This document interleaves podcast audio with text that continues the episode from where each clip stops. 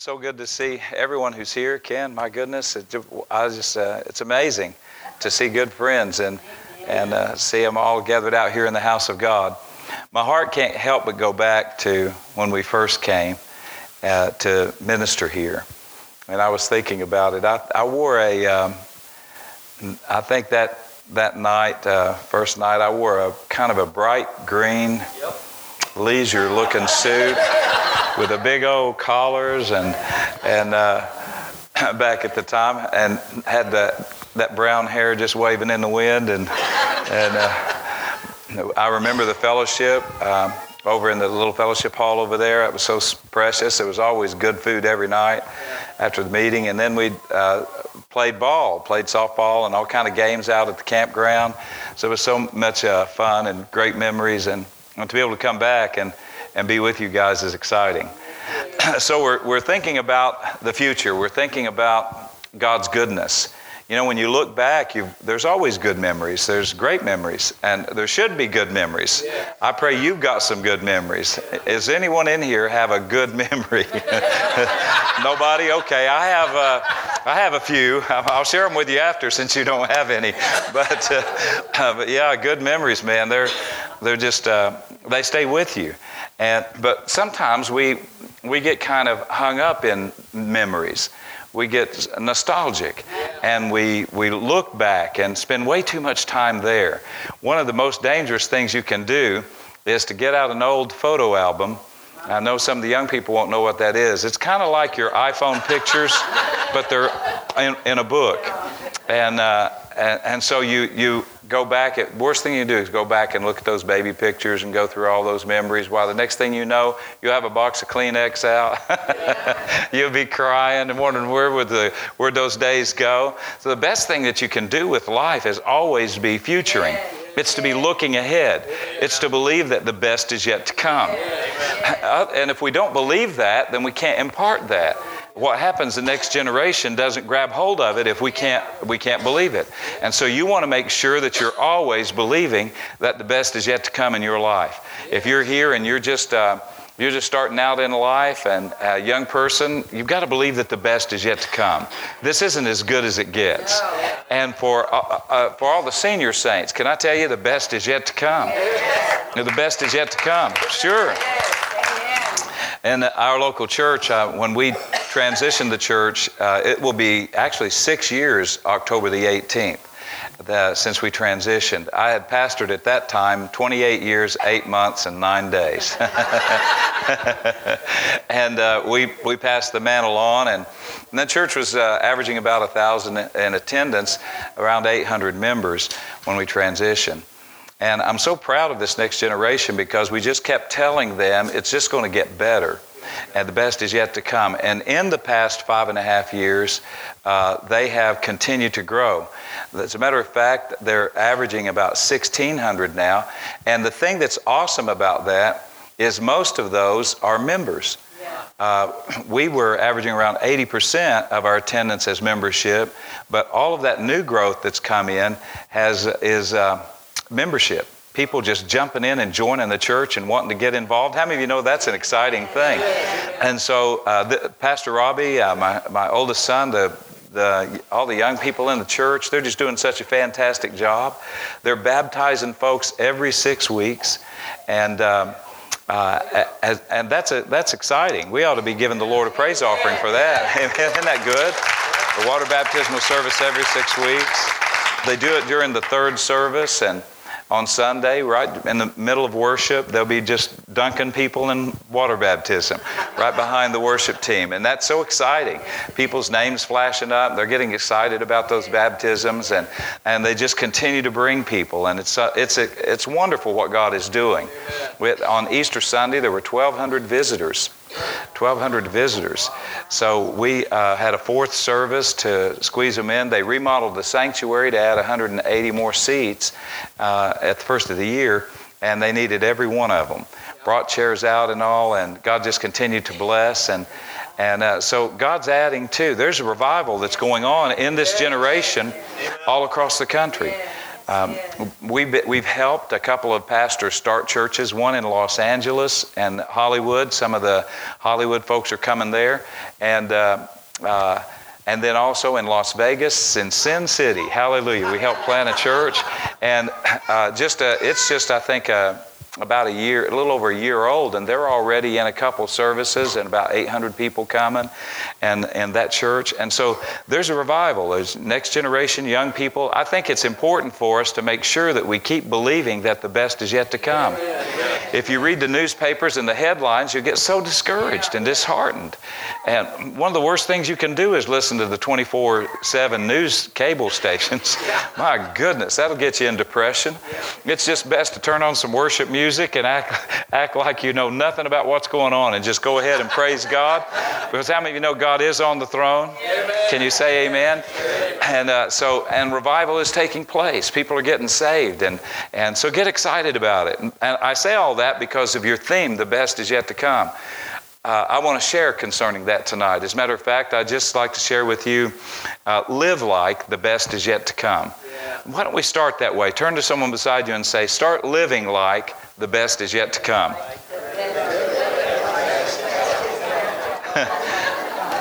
See, it's one thing to say it, but it's another thing to live it.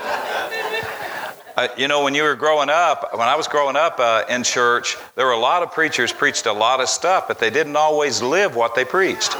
And so it's one thing to say something, the best is yet to come. It's another thing to live like you really believe it.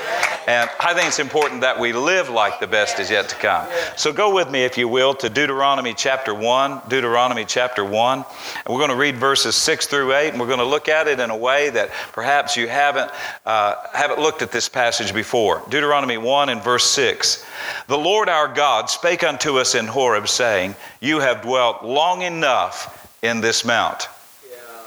Turn you and take your journey, and go to the mount of the Amorites, and unto all the places nigh thereunto, in the plain, in the hills, and in the vale, and in the south, and by the seaside, to the land of the Canaanites, unto Lebanon, unto the great river, the river Euphrates. Behold, I have set the land before you.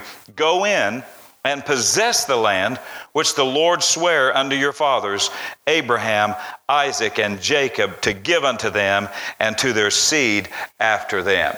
Oh, isn't that exciting? How many of you believe there's a promise to your children and to your children after them? I believe that with all of my heart. Well, let's pray. God bless the word tonight. Let your presence be upon it. Stir us and challenge us and, and cause us, O oh Lord, to believe and live like the best is yet to come. In Jesus' name, everyone say amen. Amen. amen. Well, I've been looking around at my blessings lately, and uh, I'm so thankful for God's blessings. And I've got to say, I know God is a good God. We were singing about that. It was a real confirmation in my spirit, uh, that last song that we were singing about the goodness of God. How many of you are glad that you're being pursued by the goodness and the mercy of the Lord? Hallelujah. And so I know He's a good God, and I've received the miraculous in my life. I, I honestly can say I am blessed beyond measure. And, and, I, and I'm thankful. God, um, it's not that there aren't some hiccups in life. I mean, I, I had a heart surgery about three years ago, and, but uh, every day above ground's a good ground. Can, it's good ground. How many believe that? Every day above ground is a good, good day and it's the best, best way to live. To turn to someone beside you and say, let's just live above ground. And so when I, have been blessed with material blessings, and I'm thankful for those, but my idea of blessings extends far beyond the things that I, I possess. Uh, Jesus said about blessings in Luke 15 12, he said, A man's life consists of much more than the abundance of things which he possesses. You don't have to have a lot of stuff to be a blessed person. Let me say it again. You don't have to have a lot of stuff to be a blessed person. Now, when I think of, blessings, I think of my marriage. Teresa and I will be married 42 years uh, next month, June 3rd, and uh, we're headed to Hawaii for to celebrate. Hallelujah! Praise the Lord.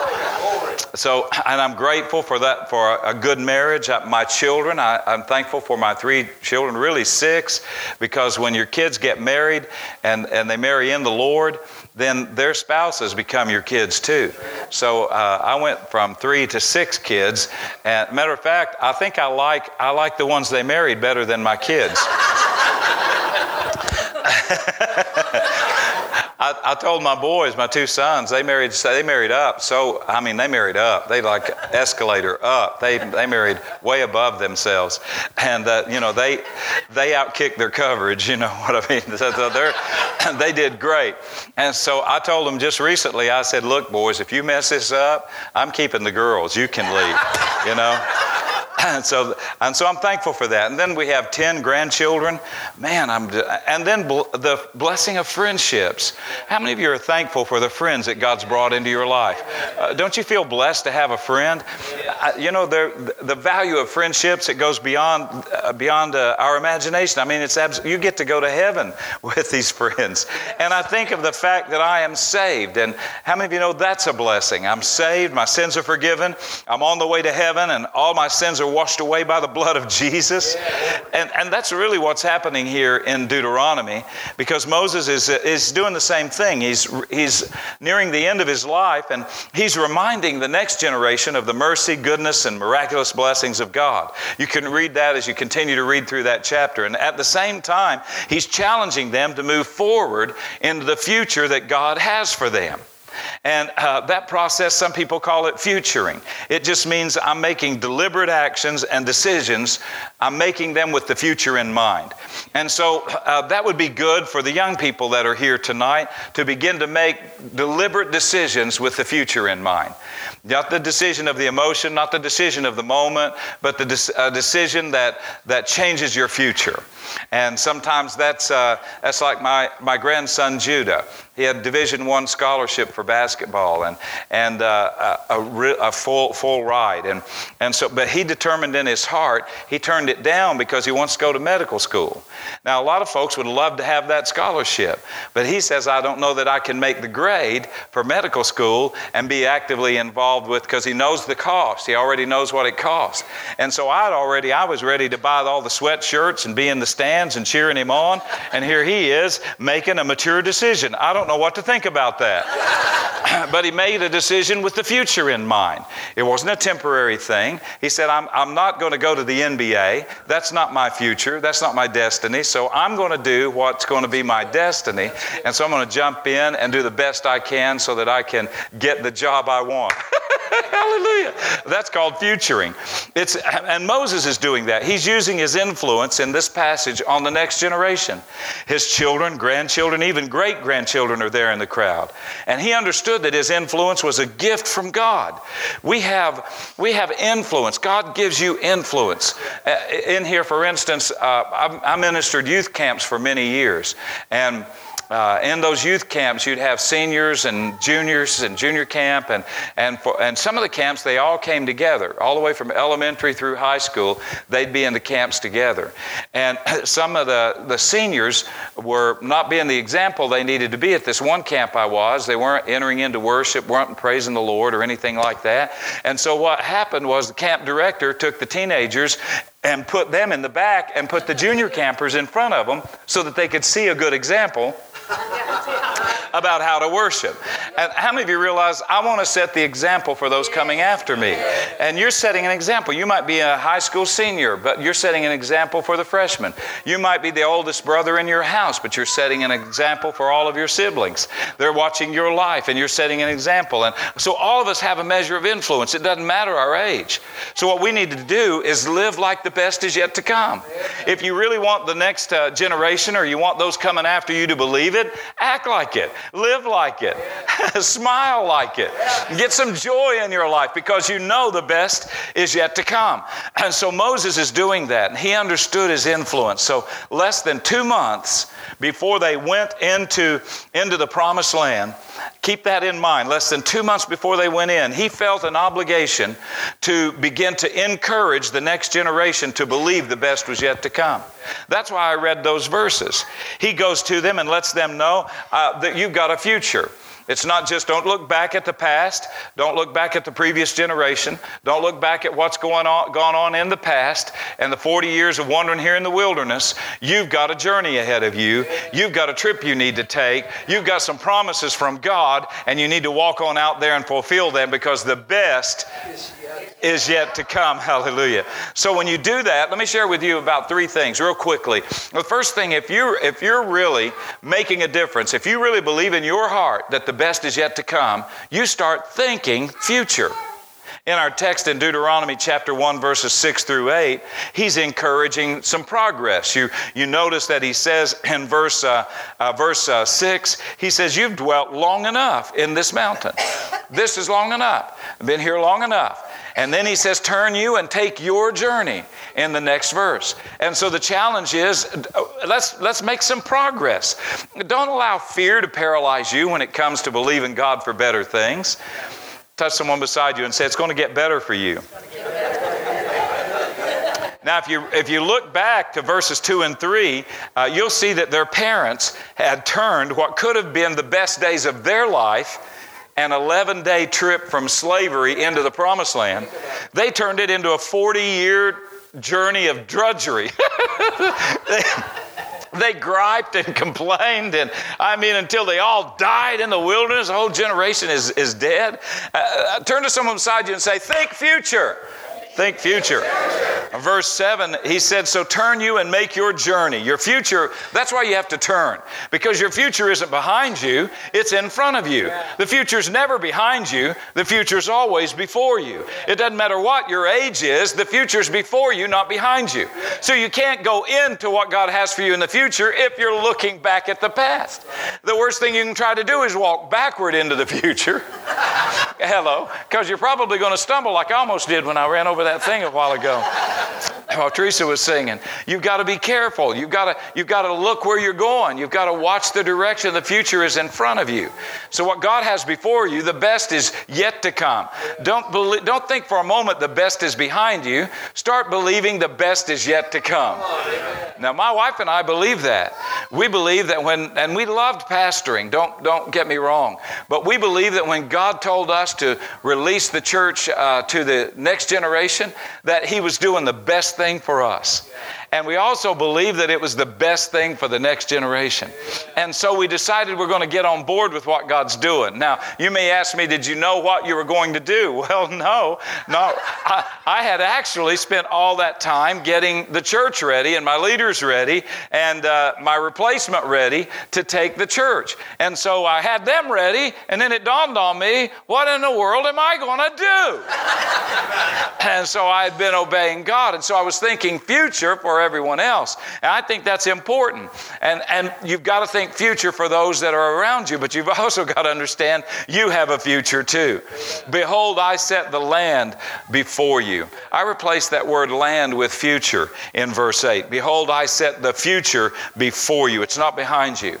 And I think one of the things when you're thinking future, you're encouraging progress. Turn, take your journey but also it's because you want more for them than you do for yourself. How many of you want more for your children and the next generation, the generation after that, than you had yourself? Now, that's what I desired all my life. I grew up in, in poverty, extreme poverty, and uh, in the housing projects in, uh, there in Johnson City, Tennessee. And uh, I mean, I'm, I know what it's like. My father was an alcoholic. I, I know what it's like to, to be nobody in my family ever owned their own home or had anything of their own. And so my dad was struggling with alcohol, and, and uh, my grandfather was a bootlegger. It's not exactly a proud heritage that I have, but that was, that was where my life was. And so I was born there. And, and as I'm coming up in there, I, I mean, I can tell you there's some perks to, to it. I, uh, government cheese, for instance, is pretty good stuff. No, seriously, it's kind of like Velveeta. Comes in long, You know, don't believe me. I'm, I'm serious. It's, it's not bad at all. And but now what I didn't like was the powdered milk. I'm telling you that stuff was that was not that wasn't good. But God God brought me out of that, and I wanted more for my kids. So I began to pray, God, I'm asking you to prosper me and bless me. You know, even when people thought it was wrong to ask God to do it, I was asking because it was an unselfish request. God, I want to make things different for my children. I want it to be different for my grandchildren. So I'm asking you, God, to bless me and prosper me so that their journey can be different than my journey. I wish somebody'd shout hallelujah. And so you want more for them than yourself. Look at Deuteronomy 1 and verse 11. Look at what Moses said here. He said, The Lord God of your fathers make you a thousand times Everybody say a thousand times. A thousand times, so many as you are, and bless you as He has promised you.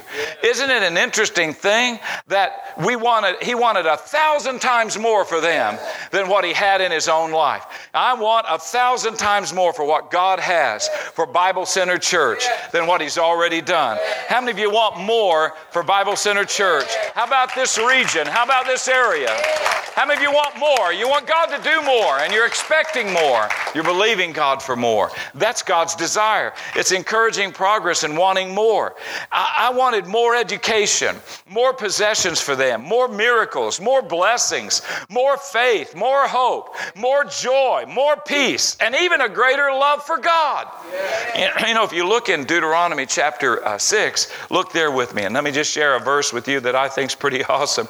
Deuteronomy chapter 6 and verse 5, Moses is, is still uh, sharing his heart for the future, for the, the next generation. And he says, And you shall love the Lord thy God with all thine heart, and with all thy soul, and with all thy might. He wanted them to love God with everything on the inside of them.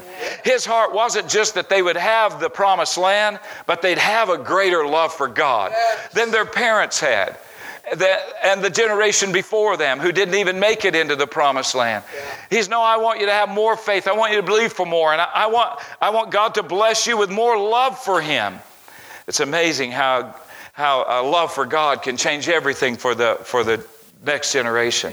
And then the scripture says, he, he, he wanted them to have a confidence that God loved them. As a matter of fact, look in the next chapter 7, the Bible says down in verse 7 the Lord did not set his love upon you or choose you because you were more in number than any people. You were the fewest of all people. Verse 8. But because the Lord loved you. Isn't it an amazing thing that you ask God, Why do you love me? And he just says, Because I loved you. Yeah, but why do you love me? Because I love you. Some of us want to find out why. Can I tell you, I got white hair right now. I can't figure out. At my age, I have no idea why he loves me. I've tried to figure it out. Every time I do, I run into a stone wall or I think of one of my failures, or I think of my past, or I think of my struggles. And I, I think I, to this day, I don't understand why He loves me, but I can throw both hands into heaven and say, Hallelujah, thank God He loves me. And you don't have to understand why. And can I tell you, you might not understand why, but imagine how frustrated the devil is because he can't figure out why God loves you either. He looks at you and thinks, I can't get, what in the world does God see in them? He would send his only begotten son. He's kicking around the coals right now trying to figure out why, why God loves you like he does. He thinks you should be dead and buried and forgotten about by God. But instead, God keeps reaching out to you and loving you and blessing you and giving breath in your body and a heartbeat in your chest. Can somebody say, Thank you, Lord? Man, he loves you. He loves you. And so when you understand that, when you know you're loved by God, it changes everything.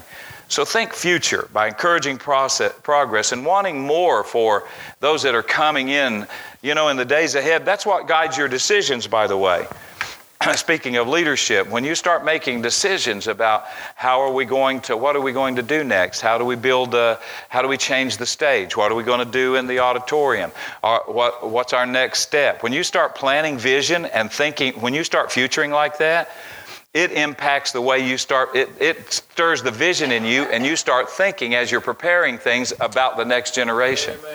It's like when we built our, our uh, gymnasium, when we built it, uh, we didn't build it so that I could play basketball in it. it was built so the kids could play basketball in it. and you may be saying that's an awful lot of money to spend and you not get to enjoy it. Oh, I enjoyed it. I love watching them out there. I wish somebody say, Thank you, Jesus. You got to get your joy in seeing the fulfillment of what God does in those that He's raising up. It affects vision and everything. And then, secondly, you think followers. You don't just think future, but you think followers. In Deuteronomy 1, and Moses is still talking to and sharing his heart with, with the next generation. He says down in verse 27, Deuteronomy 1, verse 27, 28, he said, Notwithstanding, you would not go up, but rebelled against the commandment of the Lord your God. He's speaking of their parents. And you murmured in your tents and said, Because the Lord hated us, he brought us forth out of the land of Egypt to deliver us to the hand of the Amorites, to destroy us. Why should we go up? Our brethren have discouraged our hearts, saying, The people is greater and taller than we. I want to stop right there and just say, Our brethren have discouraged our heart. Yeah. You know, when you're, not, when you're not thinking about the impact of your words, when you're just when you're grumbling and you're complaining like that generation was, and the Bible's made uh, clear it was in their tents. In other words, in their houses, yeah. in their homes. That's where they lived. So in their tents before their children, they were complaining, and they were they were actually see. You've got to guard your words when you think followers. You're guarding your words yeah. because somebody's listening and you're wanting to you're wanting to speak faith you're wanting to speak the best is yet to come you're determined in your heart uh, to, to talk about the future that's coming and, and so moses uh, knew that many of them had spoken evil many had spoken doubt fear in their homes they even spoke captivity over their own children. They actually said in their tents it would be better for us to be back in egypt. That means you kids are you listening? We're better off slaves. So they're, they're speaking slavery and bondage and captivity over their children because they couldn't think future. And they couldn't think about those that are listening to them. And they couldn't believe the best is yet to come. I don't know about the rest of you, but I'm going to throw both hands in the air right now and I'm going to say, God, help me to believe with all my heart the best is yet to come. Hallelujah. Hallelujah. Eventually, if you live long enough, one or two things will happen. You'll become an old, grumpy, grouchy somebody or eventually life itself will teach you to have hope. It will teach you to believe for better things. I think life should teach us to speak hope, faith, and life. In Proverbs 15 and 23, it says, A person finds joy in giving an apt reply. Oh, how good is a timely word. Yes. Man, I want a good word. I want a timely word. I want a word in season. I want somebody to tell me what God can do. I want someone to shout in my ear, the best is yet to come. I want them to say it to me until I grab hold of it and put my faith in it and step out by faith and obey what God's called me to do. Hallelujah. And, and not only do you guard your words because someone is following, you're aware that there, there are people listening and it's impacting a, a, another generation. But you also begin to guard your life because someone's watching. If you need motivation to live right and make the right decision, if you're ever facing a temptation, can I tell you the best motivation you can have is an unselfish one? It's to do it for somebody else. In other words, a man should be faithful to his wife, not just because, not just because, uh, uh, not just because the Bible tells him to do it, but also because his children are watching his life, the impact upon his children. So when the enemy comes along and tempts you, you may not even have enough personal motivation to do the right thing for you. Yeah. But if you'll get your eyes off yourself and get your eyes on your family, oh, I, that's good preaching right there. All of a sudden, you'll find yourself saying yes to the will of God because you're, uh, for once in our life, let's do something unselfishly. Hallelujah. I had a man tell me once, he said, uh, Well, I, I asked him, I, he said, Will you talk to my wife and tell her to come back to me?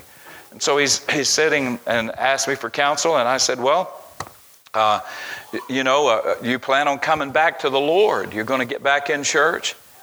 And he just got out of prison. And uh, so he, he, for drugs. And he looked at, had spent five years there. And she was kind of moving on. And uh, so he's like, No, he's, uh, she should come back to me. I said, Well, well praise the Lord, brother. You, you getting in church? Well, no. Well, you're giving up drugs, and no. You got to do that kind of stuff for yourself. You can't do it for other people. I mean, you know, I'll, I'll live for God someday when I get ready and I do for myself. Can't do that for other people. I said, Who told you that? Do something unselfish for the first time in your life. Go to church for your kids, for your wife, and for your marriage. it's not rocket science. Uh, he determined that he just couldn't do it. And can I tell you, if you won't do it for others, you'd never do it for yourself. And how many of you are glad that Jesus didn't have that attitude, but he went to the cross carrying our sin in our stead, thinking about our need? Hallelujah. I'm so grateful for that. And so you think followers, you think I'm going to guard my life because they're watching. And that's why I like the book of Deuteronomy, by the way. Uh, I know that this isn't why it's called Deuteronomy, but the word do is used over 90 times. And the word obey and obedience is in every chapter, nearly every chapter, it's em- emphasized. So it's important for us to obey the word of God, to do the right thing Someone say amen. amen. To live in obedience and believe God for more and shout it out and guard our words. So I'm not just guarding my words, I'm guarding my actions. I'm not just going to say I believe the best is yet to come. I'm going to act like things are getting better. Yeah, right. yeah. Hallelujah. Lastly, you think about finishing. In Deuteronomy 1 and verse 8, he said, Behold, I have set the land before you. Go in and possess it. Now, the past generation had a reputation of giving up before they ever finished anything. Maybe you have a habit in your life to, your past is one of giving up. Make a decision to change that. Determined in your heart that the best is yet to come. Determine you're going to receive the miraculous and you're going to do it for the children. I like the way verse 8 ended because it said, Go in and take it because I want to give it to your seed and their children. So God's already thinking ahead three generations. Yeah. He's already looking ahead and saying, I want to give this to you so you can bless your kids and your grandkids. Yeah. And so it's important for us to start believing that the best is yet to come because of the blessings of the Lord. And giving up, by the way, it just makes the journey longer. Yeah. It, I mean, it not, not just that it slows things down, but that it should have been an 11 day journey. And it took 40 years. And they still didn't go in and possess what God had for them. Did you know that quitters never get there? Quitters never arrive. So after 40 years, they never arrived and still had no inheritance. And they were dead men walking. They were dead as they journeyed round and round in the wilderness. It was death by mediocrity. But in my heart, I believe the best is yet to come. And I'm not going to settle for anything less. I wonder if you'd stand to your feet with me. God responds to, to believing in your heart that the best is yet to come. He responds to it in two powerful ways. Number one, miracles. And secondly, motivation. Miracles and motivation. When you believe the best is yet to come, God starts acting on your behalf and starts making it happen. The power of faith. Listen, you've got, you've got to have faith to take hold of and possess whatever God has for you. It, even salvation, how many of you know we're saved by faith? Not by our works, but by faith. So, from the beginning of our walk with God, it's by faith that we appropriate what God has for us. We don't work for it, we can't earn it, we take it by faith. Hallelujah. And so, by faith, I am saved. And by faith, I take hold of the promises of God through the years, it didn't matter what the church was doing, whether we were uh, buying property or building or whatever we were, we were doing at the time. It was, so, it was so far beyond my abilities and so far beyond what I could have done, so far beyond what a kid from the project should have ever been able to do. And, and on top of all of it, God took me back to my hometown, back to where I was raised, back to where everybody knew me back to where they knew my dad, back to where they knew my grandfather and all the bootleggers that I come from. And he sent me to that place right there where those very same housing projects. And he the first thing he spoke to my heart was go back into those projects and start meeting needs. And so i went back in. Some of the senior citizens and the living in uh, older folks that were living there didn't have air conditioning. It gets so hot in the summer in tennessee So the first thing we started doing was buying air, window air conditioner units and installing them in those units. The city, as time went along, the city and the state uh, began to re- react to and respond to what we were doing to minister to the poor. Can I tell you, God, He might bring you out of something, but He'll take you back to it to make a difference. If you'll let God, He can bring you out, but He'll bring you back to make a change. And there's nothing more exciting than to see your old neighborhood, hallelujah, come to know Jesus and God begin to make changes in, uh, in, that, in that area and in the hearts of those people. And so now, right there in the city where we started, God has raised up the church to make a difference. And I believe that the best is yet to come. You know, I'm not the pastor there now, but I believe greater things are ahead for them than anything that we were able to do in the past. I believe it with all my heart.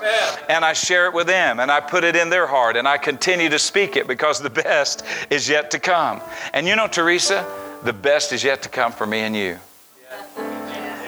I mean, the best in every way the best kisses, best hugs, the best life has to offer the best that God. And, and you know, that's why in our travels, we, we find ourselves excited about the relationships and friendships that God's given us through the years. It's nothing more exciting than being around people that have known you and been a part of your life all those years. The best, listen to me, the best for you is yet to come. And you got to believe it with all of your heart. Believe it with all of your heart. Miracles, and secondly, motivation. Miracles. When you look forward in faith, what God does is He prepares miracles in your future. He told them, Moses told them, if you will go in, God will give you that land. There's all, there are miracles waiting on you, but you've got to go in. There were miracles waiting for your parents, and they didn't go in. There are miracles, they couldn't believe the best was yet to come. they thought the best was back in Egypt. But I'm here to tell you that the best is in front of you. And you begin to step in. When you step in it, God says, I got miracles waiting over there. I'm going to give you the land of the giants. I'm going to give you victory over the enemy. I'm going to bring, see, the walls of Jericho would have never come tumbling down. Come on, that's right. If they hadn't went in and crossed the river and went after the promises of God. The miracle is waiting on you. But miracles are waiting on our obedience. It's waiting on us to, by faith, say the best is yet to come. I believe God has great victories for every generation.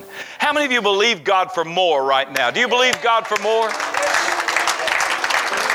Maybe you have children, grandchildren, maybe great grandchildren that are away from God. And, and it seems impossible right now that they could ever come to God. But can I tell you, I believe God wants to do greater things in them than He did in your life. Begin to believe that the best is yet to come for them. Oh, yeah, even if they're away from God right now, you begin to say it out of your mouth and believe it in your heart. The best is yet to come for my children and my grandchildren. God's going to touch their life, it's going to turn around. The best is yet to come for them. Hallelujah, hallelujah. Believe that. And then motivation. Make this determination in your heart I will make my life a blessing. Yeah. As a matter of fact, let's say that out loud, everyone. I will make, make my life a blessing. Once more, I will make my life a blessing. I want to be a blessing. And so I'm going to determine in my heart best motivation to do that, I think, is say I'm going to be a, I'm going to be a blessing to people around me. I didn't say I'm going to get mine. No. I didn't say your motivation was I'm gonna I'm gonna get my stuff, I'm gonna get my land, I'm gonna get my position. No, I said, Hallelujah, be a blessing to someone else. Because it's it's in being a blessing to someone else that your miracle comes. Can I tell you if it, in other words, if you determine in your heart and you say, I'm going to, I'm asking God to help me feed the poor. Well, what God's got to do is put some money in your hand so you can feed the poor. You get blessed because your motivation is to bless somebody else. You ask God to heap it on yourself, you're asking amiss. But when you ask God to help me be a blessing, oh, He loves that kind of prayer. Hallelujah. Oh, you want to be a giver, do you? Oh, you want to you want to follow my example. I gave my only begotten son, and you want to be a giver too? Well, come here and let me put something in your hand. Hallelujah. So you can be a blessing to somebody else. You don't need it really if you're just going to consume it on your own lust and desire. But if you want to be a blessing, oh, God loves to bless people like that. Hallelujah. Hallelujah. Woo, glory. Amen. The turn our heart and our affections to where we think of the future, we think of the children, we, we think now that uh, how our success can be a blessing to the next generation, how our testimony becomes a strong influence in the next generation, how my marriage can be a strong impact upon my grandchildren.